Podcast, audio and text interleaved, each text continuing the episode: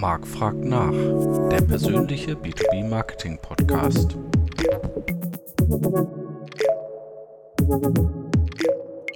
Hallo liebe B2B Community, es ist wieder Zeit für Marc fragt nach.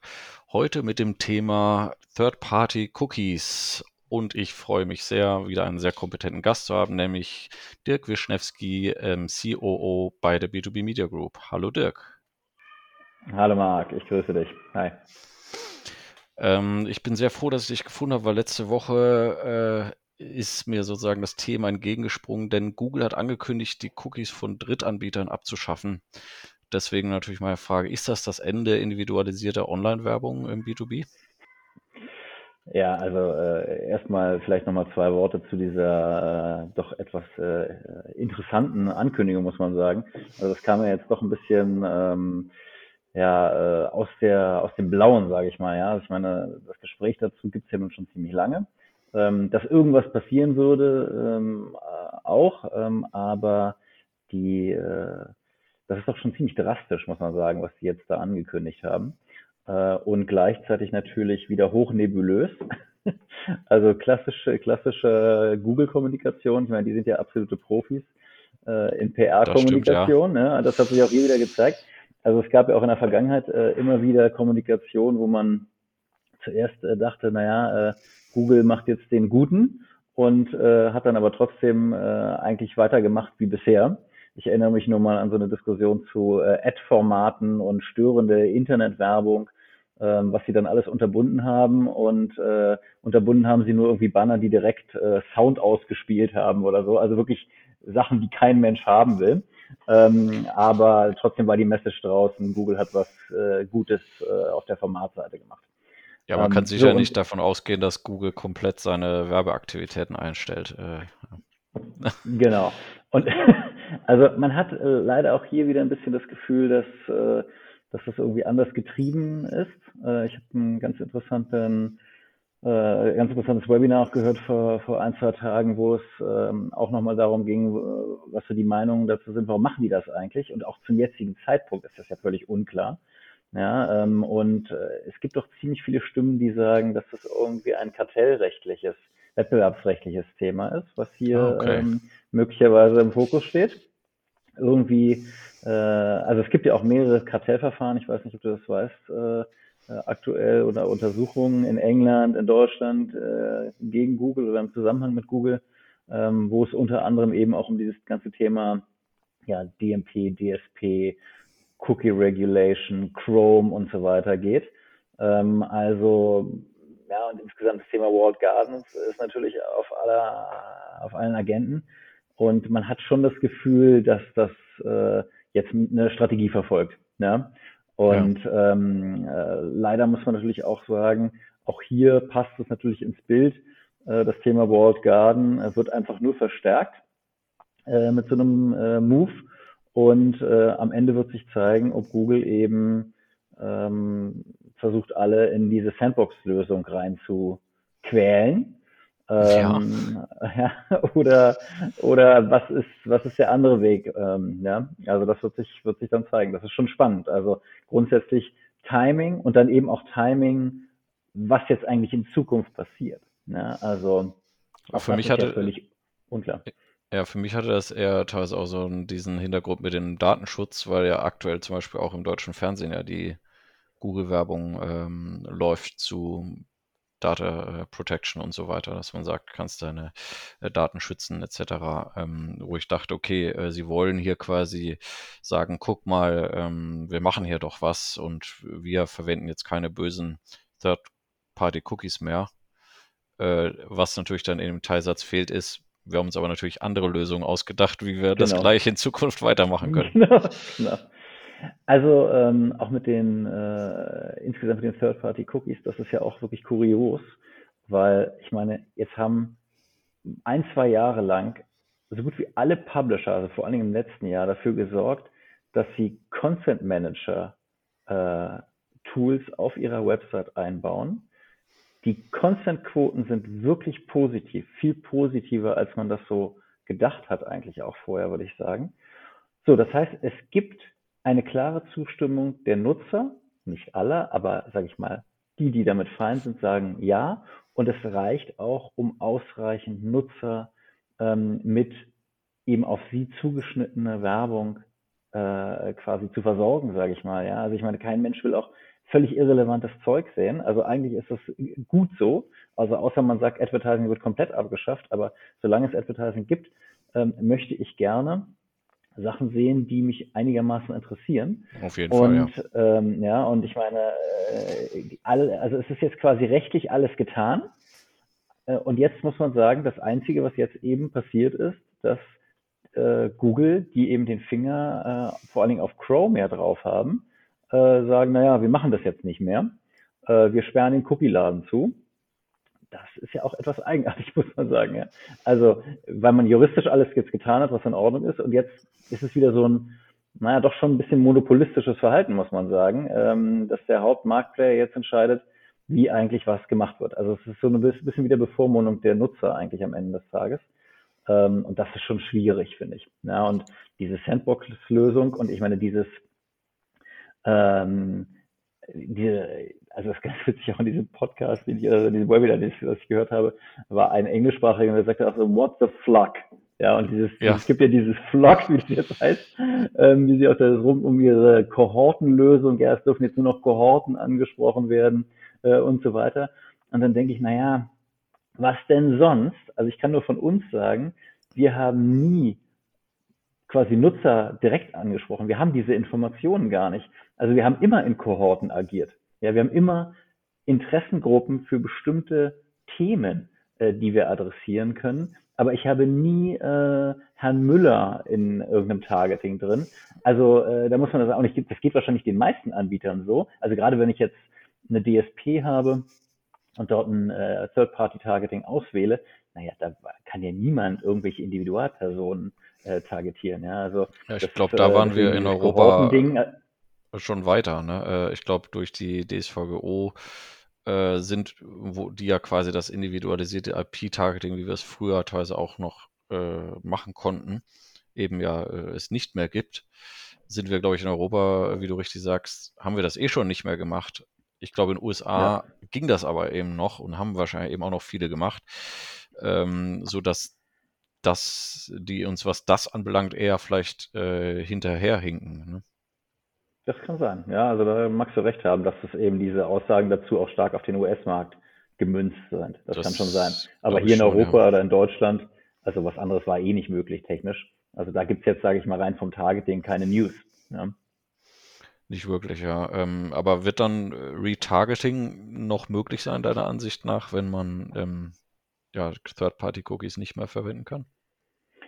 Also meines Erachtens ja.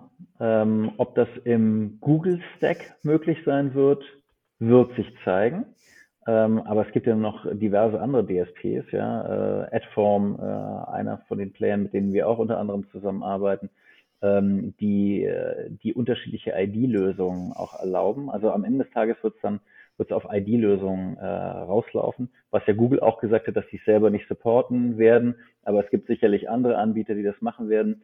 Und ähm, so, und die Lösung, äh, da, da kommt es am Ende darauf natürlich an, dass man mit einem, mit einem Tech-Stack agiert, was einem verschiedene ID-Lösungen zur Verfügung stellt. Ja, es bringt auch nichts, wenn ich nur eine ID-Lösung habe, weil die haben ja heute auch aktuell noch meist recht starke Reach-Probleme. Ja, also äh, bringt natürlich nur was, wenn ich auch was aus, ausgespielt bekomme. Und das heißt, man muss maximal offen verschiedenen Lösungen gegenüber sein, ähm, verschiedene im Portfolio haben, um dann eben die Kampagnen auch vernünftig ausspielen zu können. Und das ist aus meiner Sicht äh, entscheidend für den Erfolg äh, von Kampagnen auch zukünftig, dass man eben, und dann wird auch Retargeting funktionieren, ähm, und nicht zu vergessen, also ich würde nicht mal hundertprozentig ausschließen, dass das nicht sogar über die Sandbox noch funktioniert, um ehrlich zu sein, weil Google ja gesagt hat, ja, First-Party-Daten würden sie weiter supporten. Mm, genau, ja. ja. Also vielleicht funktioniert es sogar im Google-Environment nach wie vor. Ähm, kann sein. Aber ich, ich würde, also wir setzen auf jeden Fall von, von jeher auf verschiedene Technologien, verschiedene DMP, DSP-Technologien um maximal eben flexibel sein zu können. Ähm, und äh, das können sich natürlich kleinere Player nur schwer erlauben, muss man natürlich ganz klar sagen. Ja, also ich meine, das ist natürlich auch ein Kostenapparat, den man damit sich mitschleppt, aber diese maximale Flexibilität ist jetzt aus meiner Sicht wirklich äh, wichtig. Auf jeden Fall, weil Google hat natürlich überhaupt kein Interesse, äh, sag ich mal, die, die, die Flexibilität der User zu erhöhen, sondern die wollen natürlich, dass man äh, im Google äh, Stack bleibt. Was ist denn von dieser neuen ähm, Flock genannten Lösung, die sie da vorgestellt haben, ähm, zu, zu halten? Also das ist quasi eben, was du schon ansprachst, dieses kohortenbasierte, anonymisierte Tracking, was wie du sagst, ja für uns gar nicht mal unbedingt neu ist. Aber ähm, weißt du schon ein bisschen mehr, wie das sich Google gedacht hat, wie das funktionieren soll? Ja, also ich, ich habe auch keine wirklichen Details, muss man sagen. Und äh, die Experten, die, die man sonst so im Markt äh, auch hört, ähm, die, die ich kenne jedenfalls, äh, wissen auch nicht genau, was, was das jetzt wirklich sein wird. Jetzt im März soll es ja den Test geben, wo man eben auch dran teilnehmen kann als äh, AdTech-Player. Das werden wir auch versuchen.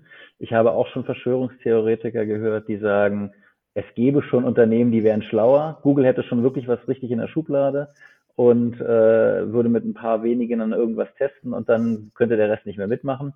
Ich bin nicht so der Verschwörungstheoretiker. Ja, das glaube ich auch nicht. Äh, glaube ich das nicht. Google ähm, hat ein Interesse, dass möglichst viele Leute mitmachen immer. Also ja. das, das kann man also, denen nicht vorwerfen. Die wollen nur, dass man es bei Google macht. Aber äh, genau. Äh, ich glaube nicht, dass sie Interesse haben, plötzlich nur noch mit zehn Playern zusammenzuarbeiten oder so. Nee. Also das, genau, das glaube ich auch nicht, da bin ich nicht komplett deiner Meinung. Ähm, aber klar, also die Details sind nicht bekannt und das Timing ist natürlich auch unbekannt. Ja, das macht es natürlich immer schwierig. Hat man ja auch in der Vergangenheit immer mal wieder gesehen, äh, dass dann Sachen mehr oder weniger von heute auf morgen verändert wurden und dann ähm, alle äh, mächtig hinterherrennen mussten und dann nach, schnell nacharbeiten mussten.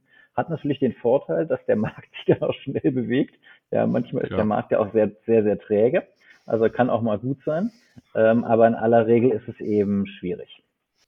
Äh, was mich ein bisschen gewundert hat, ist tatsächlich das Timing. Also ich bin jetzt zwar äh, vermutlich nicht ganz so eng dran äh, wie du jetzt an diesen Themen, aber mh, hm, ich hatte vorher gar nichts flüstern gehört in dem Bereich. Also ich wusste zwar von diesen juristischen Implikationen äh, und dass es diese Klagen gibt und so weiter, aber das kam für mich jetzt schon relativ überraschend. Oder wie war das bei dir? Also für mich, für, ja, für mich muss ich sagen, kam die, äh, also dass jetzt grundsätzlich was passieren würde, war, damit hatte ich schon gerechnet.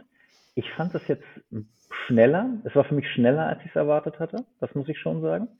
Ich hatte eigentlich gedacht, dass bis Ende 2022 äh, nichts passieren würde. Ähm, Gut, dann muss man mal sagen, haben sie ja irgendwie gesagt, 2022 soll dann sich was verändern. Hm, ist es dann im Januar, im März oder Ende 2022? Weiß man natürlich nicht so genau. Ähm, aber das war für mich definitiv schneller als gedacht. Ähm, und zum anderen muss ich sagen, bin ich über die äh, Entschlossenheit in der Kommunikation, dass Third-Party-Cookies abgeschafft werden sollen, äh, und in allen Google-Produkten und äh, Schluss und Basta. Darüber bin ich schon auch erstaunt, muss ich sagen. Äh, also jetzt nicht aus der Vergangenheit, wenn man sich mal so überlegt, was so in der Vergangenheit auch so passiert ist, in der aus dem Kanal kommt, dann nicht. Aber für das, was jetzt so im Vorfeld war, fand ich es jetzt auch äh, erstaunlich, den Zeitpunkt auf jeden Fall. Ja, und das ist, glaube ich, auch die größte Irritation im Markt. Ähm, warum jetzt eigentlich äh, und nicht zu einem anderen Zeitpunkt? Es wird ähm, sicher irgendwelche Gründe haben, von denen wir jetzt noch nicht wissen, die im Nachhinein aber genau. vermutlich doch irgendwann äh, durchsickern. Ne? Weil genau. das klingt auch auf jeden Fall so, als wäre da irgendein Trigger gewesen, der das ausgelöst hat. Vermutlich eben das vorzuziehen und auch in dieser Art zu kommunizieren. Es kann natürlich sein, dass in den USA beispielsweise sehr hochlaufende Klagen oder sowas laufen, die ja oftmals dann direkt in die Milliarden oder sowas gehen. Im Gegensatz zu hier, ne? Kann sein, ja. Ähm, du hattest schon angesprochen, die First Party, Party Cookies bleiben uns äh, natürlich noch ähm, erhalten. Du hattest auch schon angesprochen, dass äh, gerade die Publisher in den letzten Jahren dann auch besser geworden sind, was diese äh, Consent Management anbelangt. Ähm, ich glaube, bei den Industrieunternehmen, äh, an die wir uns jetzt ja hauptsächlich richten, ähm, war da auch eine relativ steile Lernkurve und ich finde, es ist immer noch wahnsinnig divers, wenn man guckt, wie die Unternehmen das umsetzen. Ne? Ähm, manche versuchen eben sehr ehrlich zu sein und ähm, kredenzen einem da fünfseitigen Katalog ähm, an, an, an Terms und so weiter. Andere legen es sehr clever an, dass man eigentlich nur auf Ja drücken kann und so weiter. Wie ist so deine Erfahrung? Wie hat sich das entwickelt mit den äh, und hast du da vielleicht irgendwie Tipps, wo man sagt, wie macht man das möglichst schlau, um gerade wenn die Third-Party-Cookies vielleicht wegfallen, die First-Party-Cookies, also möglichst viele davon zu generieren? Ja, also absolut. Ähm, die, wie du sagst, die, die Lernkurve gerade im letzten Jahr, was heißt die Lernkurve? Die Bereitschaft, überhaupt sowas einzubauen und auch richtig einzubauen, ist im letzten Jahr wahnsinnig nach oben gegangen. Wir arbeiten ja mit na, knapp 400 Publishern zusammen, ähm, also unterschiedlichen Websites und auch da also hat es eine Beschleunigung gegeben, ähm, wirklich Wahnsinn. Also mittlerweile ist es so, dass äh, weit über 90 Prozent aller Seiten, ähm, mit denen wir zusammenarbeiten, einen Content Manager auf der Seite haben und Content einsammeln. Deswegen habe ich vorhin auch gesagt, ist dieser Google Move eben auch rechtlich eigentlich gar nicht notwendig, ja, weil eben eigentlich alle Publisher jetzt nach Content fragen. Und man kann ja. ja auch heute übrigens, wenn man, wenn man diese Cookies benutzen will für ein Targeting, werden die auch von den DSPs in aller Regel nur noch angenommen, wenn die einen Consent mitgegeben bekommen. Ja. Technisch. Mhm. Ne? So, also das, richtig, das heißt, du wärst heute sowieso schon handlungsunfähig, wenn du das gar nicht machen würdest. So, und auf der, auf der Advertiser-Seite ist es aus meiner Sicht ganz genauso. Ähm, auch hier ähm, wollen die natürlich weiter auch äh, für, für vernünftiges Tracking haben, ähm, wollen ein Retargeting machen und so weiter. Also äh, auch hier sind die, sind die Consent Manager Tools ähm, weiter im Kommen, sage ich mal. Es gibt auch dadurch nicht mehr so viel wie früher äh, Player, die es falsch eingebaut haben. Ja, also es gab, man hat auch immer wieder gesehen, es gab einen Cookie-Banner, aber es ist kein Content Manager-Tool. Und dann äh, denkst du, naja, okay, aber ich sehe doch oben im Ghostery, dass die ganzen Cookies schon gedroppt werden. Ich habe doch noch gar nicht Ja gedrückt. Ja. Ähm, das hat sich auch geändert. Also sieht man noch ab und zu mal, aber in aller Regel werden die Cookies jetzt auch wirklich erst gesetzt, wenn der Content wirklich aktiv gegeben wurde, was eine gute, gute Entwicklung auf jeden Fall ist. Ähm, also äh, da muss man sagen, hat sich viel getan. Und ja, ähm, wie kann man das äh, einbauen, dass möglichst viele Nutzer einen positiven Content auch äh, geben? Ich glaube, das würde jetzt das Gespräch sprengen, das genau zu beschreiben. Ähm, aber stimmt, es, hat ja. viel, es hat, hat viel damit zu tun, was für eine Art von Overlay man benutzt. Äh, ist es äh, abgedunkelt oder nicht? Ähm, wie ist die Buttonfarbe? Gibt es ganz viele Usability-Themen, die man beachten muss. Wir haben, äh, haben dazu auch so einen Guide entwickelt, wie man, wie man das am besten macht, dass man eine gute gute Zustimmungsquote hat und man kann durchaus Zustimmungsquoten zwischen 70 und 90 Prozent erreichen, ähm, wenn man das vernünftig macht äh, und auch rechtlich eben legitim dabei gestaltet. Äh, also ne, geht nicht darum, den Nutzer auszutricksen, sondern es geht, das eben positiv zu behandeln, das Thema zu sagen, wir wollen auch nur Nutzer, die eben, die eben auch damit einverstanden sind. Und ähm, dann funktioniert das auch. Ja, und äh, aber klar, es gibt da sehr unterschiedliche Einbindungsformen und ich bin mir ganz sicher, dass die Mehrzahl derer, die sowas eingebaut haben, immer noch sehr niedrige Zustimmungsquoten haben. Ähm, ja, ja also auch, niedriger ja. heißt 20 oder 30 Prozent. Ähm, aber es ist eh interessant, also die, die wenigsten sagen ja Nein. Ich weiß nicht, ob du das weißt. Äh, die, die, also Nein-Sager, zumindest aus den Szenarien, die ich kenne, liegen so zwischen zwei und fünf Prozent. Und mhm. die größte Gruppe, also und die eigentlich in allen Szenarien, auch wenn man es ganz schlecht einbaut, ist es immer so, dass die meisten sagen ja. Aber dann ist die zweitgrößte Gruppe die undecided, die, die gar nichts machen. Ja. Die drücken weder ja noch nein und halten ah, halt okay. diesen Consent-Banner die ganze Zeit oben und können mhm. das nicht mehr richtig lesen, was auf der Website ist wahrscheinlich. Ähm, das ist eigentlich die größte Gruppe und wenn man da, sage ich mal, versucht, das äh, aus, aus Publisher-Sicht eben besser zu gestalten, dann gilt es vor allen Dingen eben diese undecided Group ähm, Undecisive Group äh, quasi zu verbessern. Ja? Die eben besser zu educaten, die besser an die Hand zu nehmen, das denen besser zu präsentieren, dass es für sie intuitiver ist. Interessant, ja. Äh, ist tatsächlich ein Thema für sich, aber äh, das sehe ich auch bei Newslettern zum Beispiel. Äh, da haben ja viele Industrieunternehmen, als die DSVGO kam, ihre ganze Datenbank angeschrieben, äh, mehr oder weniger. Ähm, hier kannst du klicken, um den abzubestellen. Ja? und haben dadurch mhm. mehr oder weniger 70 Prozent ihrer Datenbasis verloren. Verloren. Ja. Ähm, und ich glaube, bei den Webseiten glaube ich auch, dass da noch viel äh, Optimierungspotenzial ist. Und da gebe ich dir recht, da gibt es ähm, ja Feinheiten von ein paar Prozent, je nachdem, welche Farbe der Knopf hat, wo der ist, wie man das verschieben kann und so weiter. Aber das ist interessant, dass die Undecided äh, da die größte Gruppe sind. Ähm, das wusste ich auch nicht so. Ähm, und also die, die Zweitgruppe, Zweitgrößte, ne, sozusagen. Ja, nach den genau, nach den, die, ja. die meisten stimmen schon zu, genau. Ja. Äh, was ja auch schon mal eine gute Nachricht ist, ja, weil oft ja auch so eine Panik verbreitet wird, quasi, oh Gott, jetzt seit der DSVGO kann ich keine Werbung mehr treiben, was ja, äh, was ihr jeden Tag widerlegt und wir auch, ähm, also ziemlicher Quatsch ist. Ne? Und ich glaube inzwischen, das meinst du ja, glaube ich, auch mit dem letzten Jahr, dass die Leute in den letzten äh, Jahren dann eben gesehen haben, äh, ja, ach nee, Gott sei Dank, die DSVGO bedeutet ja gar nicht, dass wir gar keine äh, individualisierte Werbung mehr machen können, sondern sie findet nur einfach in einem rechtlichen Rahmen ja. statt. Ne? Ähm, welche Alternativen gibt es? Und ich meine, dieses, dieses was ich vorhin gesagt habe mit dem, ah, Entschuldige, das vor allem mit diesem mündlichen, mündigen Bürger, ja. Also das lasst doch die Leute entscheiden, was sie wollen. Und wenn dann alle sagen, sie wollen die nicht mehr, die Cookies, dann sagen die eben alle nein und dann funktionieren, funktioniert es eben auch nicht mehr. Auch okay. Ähm, aber jetzt wieder zu sagen, nee, das reicht uns jetzt nicht. Alle haben ja gesagt, aber es interessiert uns nicht. Wir wollen trotzdem unseren eigenen Stiefel machen. Das ist halt was schwierig ist, muss man sagen. Auf jeden Fall, ja. Ähm, und ein, zwei Alternativen äh, weiß ich jetzt auch schon, aber was, was habt ihr vielleicht auch schon für Alternativen zum Cookie-basierten Tracking im, äh, im Portfolio sozusagen? Ja, also ich kann auf jeden Fall äh, empfehlen, dass man sich mit, äh, mit den ID-Lösungen, mit den verschiedenen am Markt mal beschäftigt. Mhm. Ja, äh, das haben wir auch gemacht, ja, ID5, ID Plus, äh, ja, gibt es verschiedene Lösungen, äh, SEOTAP äh, sicherlich auch nochmal eine Lösung, ähm, die eben offene ID-Lösungen anbieten. Da macht sicherlich Sinn zu schauen, macht das für einen Sinn, macht das für einen nicht Sinn. Das hat auch stark damit zu tun, was für ein Tech-Stack man benutzt. Das funktioniert eben nicht in allen Tech-Stacks. Ja. Äh, das ist die eine Herausforderung. Und das andere Thema ist eben Reichweite. Ja. Also jetzt müssen die Publisher eben auch nacharbeiten.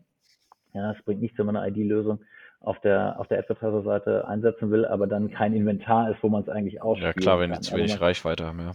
Genau, wo man, wo man eben die Nutzer entsprechend erreichen kann. Und ähm, also das ist auf jeden Fall ein Thema, was relevant ist. Aber auch hier gilt natürlich, wenn man äh, zu klein ist, ähm, und zu klein heißt ja gar nicht, dass das Unternehmen klein ist, sondern dass die Budgets eben nicht so riesig sind. Ja, also ich meine, wir sind ja B2B-Bereich unterwegs und wir haben eben viele auch große Unternehmen, die geben 10, 20.000 Euro aus äh, ja. und eben nicht 200.000 Euro ähm, weil sie eben auch ähm, oftmals sehr kleine Zielgruppen haben. Ja, das ist ja das, was wir auch machen. Wir erreichen eben Nutzer in sehr engen, äh, in, in sehr nischigen, sage ich mal, Zielgruppen. Und äh, da musst du am Ende des Tages natürlich, du kannst jetzt keinen eigenen Tech-Stack aufbauen. Ne? Also das macht gar keinen Sinn, weil das Tech-Stack dann teurer ist als deine Kampagne. Ähm, aber das ist trotzdem Thema, was man, sage ich mal, irgendwo auf der Agenda haben sollte, auch wenn man dann, wenn man zu klein ist, darauf eigentlich nicht reagieren kann. Aber man sollte mit mit Playern zusammenarbeiten, die eben, sage ich mal, äh, die Connections in diese Richtung haben, beziehungsweise sich so aufgestellt haben, dass sie eben verschiedene ID-Player im Angebot haben. Und das andere Thema ist auf jeden Fall Account-Based Marketing. Ne? Also äh, das ist ja ein Thema, was es in den USA wahrscheinlich seit zehn Jahren gibt, äh, also schon ziemlich lange. Und, und unter anderen Begriffen gab es das auch sogar schon noch länger im Prinzip. Ne? Ja, ja, ja, genau. Also das ist ein Account-Based Marketing, ABM, ist äh, hierzulande, ich würde sagen, auch heute noch relativ unbekannt. Ähm, jetzt hat es ein bisschen Dynamik auch bekommen, würde ich sagen. Ähm, aber äh, ja, das ist ja ein Produkt, was wir äh, auch schon länger selbst anbieten. Ähm, man merkt auch, dass es jetzt stärker nachgefragt wird, aber es ist eben äh, ja, ein Thema, dass man sagt, okay, ich kann, kann zu meinem Partner gehen und sagen, ich möchte nur diese tausend Unternehmen erreichen und bitte keine anderen. Ähm, das kannte man in der Vergangenheit nicht so stark, würde ich sagen. Und das, das Thema ist eben hier, dass man die äh, Unternehmen unter anderem ja über IP-Adressen äh, erreichen kann. Und auch das erlaubt nicht jedes Tech-Stack. Auch das ist sehr unterschiedlich. Ähm, manche erlauben es, manche erlauben es nicht oder beziehungsweise stellen es zur Verfügung. Und ähm, das ist ein Produkt, was äh, woran wir übrigens auch schon vor dem ganzen Cookie-Thema äh, so dran geglaubt haben, dass wir glauben, dass da insgesamt die Zukunft liegt. Also es gibt Kollegen von mir, die glauben sogar, dass äh, das ganze Display-Thema nur noch ABM sein wird, perspektivisch. Ja, also das ist dieses klassische äh, Targeting von Industrien gar nicht mehr so stark geben wird, sondern dass eigentlich alle sagen, ich will nur noch spezifische Mitarbeiter von spezifischen Unternehmen erreichen. Und ähm, eine der Challenges ist natürlich, ganz viele Unternehmen wissen gar nicht, welche Unternehmen sie erreichen wollen. Ja? Das stimmt, ähm, ja. ja. oder es sind und, zu viele, ne, wenn man ein sehr breites Angebot hat. Ne? Genau, und, und denen muss man eben aktiv helfen dabei, äh, diese Unternehmen zu sourcen. Die sagen dann, ja, wir wollen, keine Ahnung, Maschinenbauer in Süddeutschland erreichen und dann muss man denen eben bei der, bei der Erstellung der Liste helfen. Und dann kann man eben über ABM dieses Targeting erreichen. Ähm, und das kann man eben auch ohne den Google Stack hervorragend machen. Und ähm, ja, das ist eine, also nicht nur eine Reaktion auf die, auf die, äh, auf die Maßnahme von Google äh, eine gute Maßnahme, sondern insgesamt eben auch der Trend, den wir sowieso schon gesehen haben, dass es immer stärker in die Richtung geht. Äh, also ähm, das kann, bleibt einem auf jeden Fall offen. Ja, da hast du zwei interessante Aspekte genannt. Also das eine ist, durch die Technologisierung sind so Sachen wie ABM natürlich oder haben neue Möglichkeiten, auch wenn das Konzept schon alt ist, aber natürlich, je besser die Targeting-Möglichkeiten da werden, desto besser kann man solche Sachen auch fahren.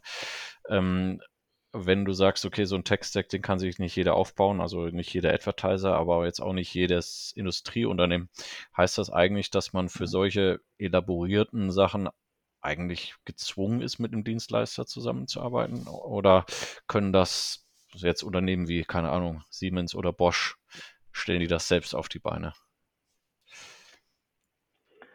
Also Groß, Großindustrieunternehmen oder Unternehmen, die sehr viel Budget haben, also die können das natürlich auch sich aufbauen, das Know-how. Also das eine ist ja Tech-Stack. Was ist der richtige Tech-Stack?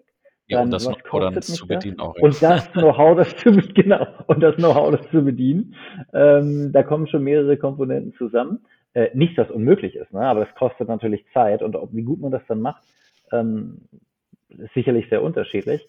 Ich muss sagen, wir haben nur sehr wenige Unternehmen erlebt, bis dato, die das selber machen.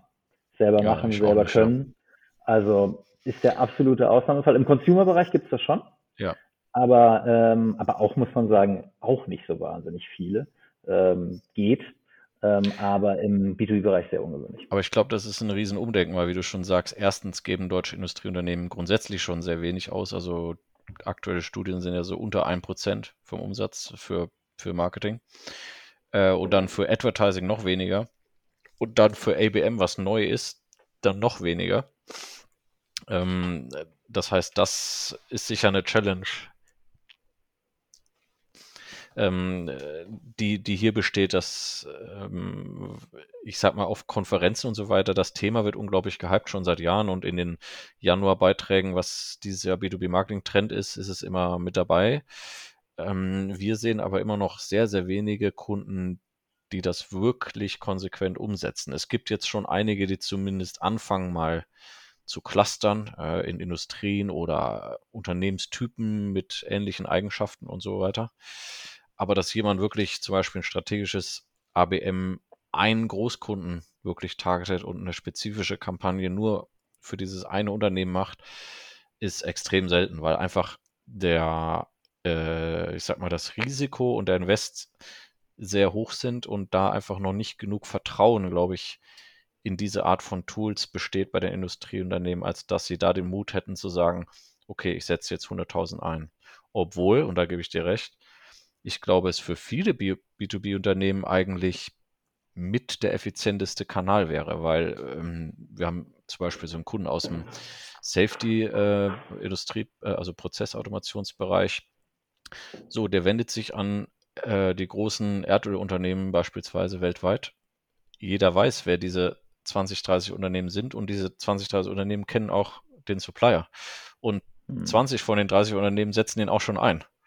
So, und da ist natürlich die Frage, okay, wie kann ich zum Beispiel diese anderen zehn, wie kann ich die gewinnen? Ne? Da brauchst du eigentlich keine riesen Kampagnen mit der Gießkanne machen, sondern äh, da ist eben das Interessante, wer sitzt wirklich im Buying Center Inhalt dieser Unternehmen und wie ähm, kann ich die bearbeiten. Nur da kommt der nächste Punkt hinzu zu dem Stack und dem Wissen, was man braucht, brauchst du dann auch den hochqualitativen und individuellen Content. Ja, und das ist halt was, was wir dann oft sehen, wenn wir dann auch mit reingeholt werden, dass dann teilweise irre viel schon äh, in, sage ich mal, den Prozessaufbau investiert wurde und das alles da ist, dass dann aber äh, keine Ressource, kein Geld mehr da ist, wirklich guten individualisierten Content dann ähm, zu mhm. produzieren. Äh, und dann bringt das Ganze auch wieder relativ wenig. Ne? Absolut. Also das äh, gebe ich dir komplett recht. Also man muss guten Content haben, äh, wenn man vernünftiges Nurturing machen will. Äh, und das gehört ja zu so einer Strategie. Ne? Also ich glaube ja auch viele immer noch, äh, man würde sofort äh, Unmengen von Leads mit irgendeiner Display-Kampagne äh, gewinnen. Äh, auch das habe ich in meiner Laufbahn äußerst selten erlebt, dass das funktioniert hat. Ja, in aller Regel musst du eben den gesamten Funnel von Awareness-Generierung bis ähm, also Bottom-up, Bottom-down komplett durchexerzieren. Äh, äh, gerade wenn du versuchst, eben neue, neue Kunden in den Funnel reinzubekommen. Und ähm, ja, wenn du ein vernünftiges Nurturing machen willst, dann musst du eben irgendwann bis zu einem Punkt, wo die, wo die, wo der Kanal kleiner wird und du weißt, das sind die, wie du gesagt hast, sind die, du hast jetzt zehn Unternehmen gesagt, aber das können ja auch 500 genau, Unternehmen fünf, sein, ja. ja, statt äh, keine Ahnung von 10.000, von denen du ausgegangen bist. Und dann musst du eben anfangen, die ähm, in deinen Kanal reinzubekommen und die mit äh, hochqualifiziert, hoch, hoch äh, ja, gutem Content eben äh, zu bespielen, ja.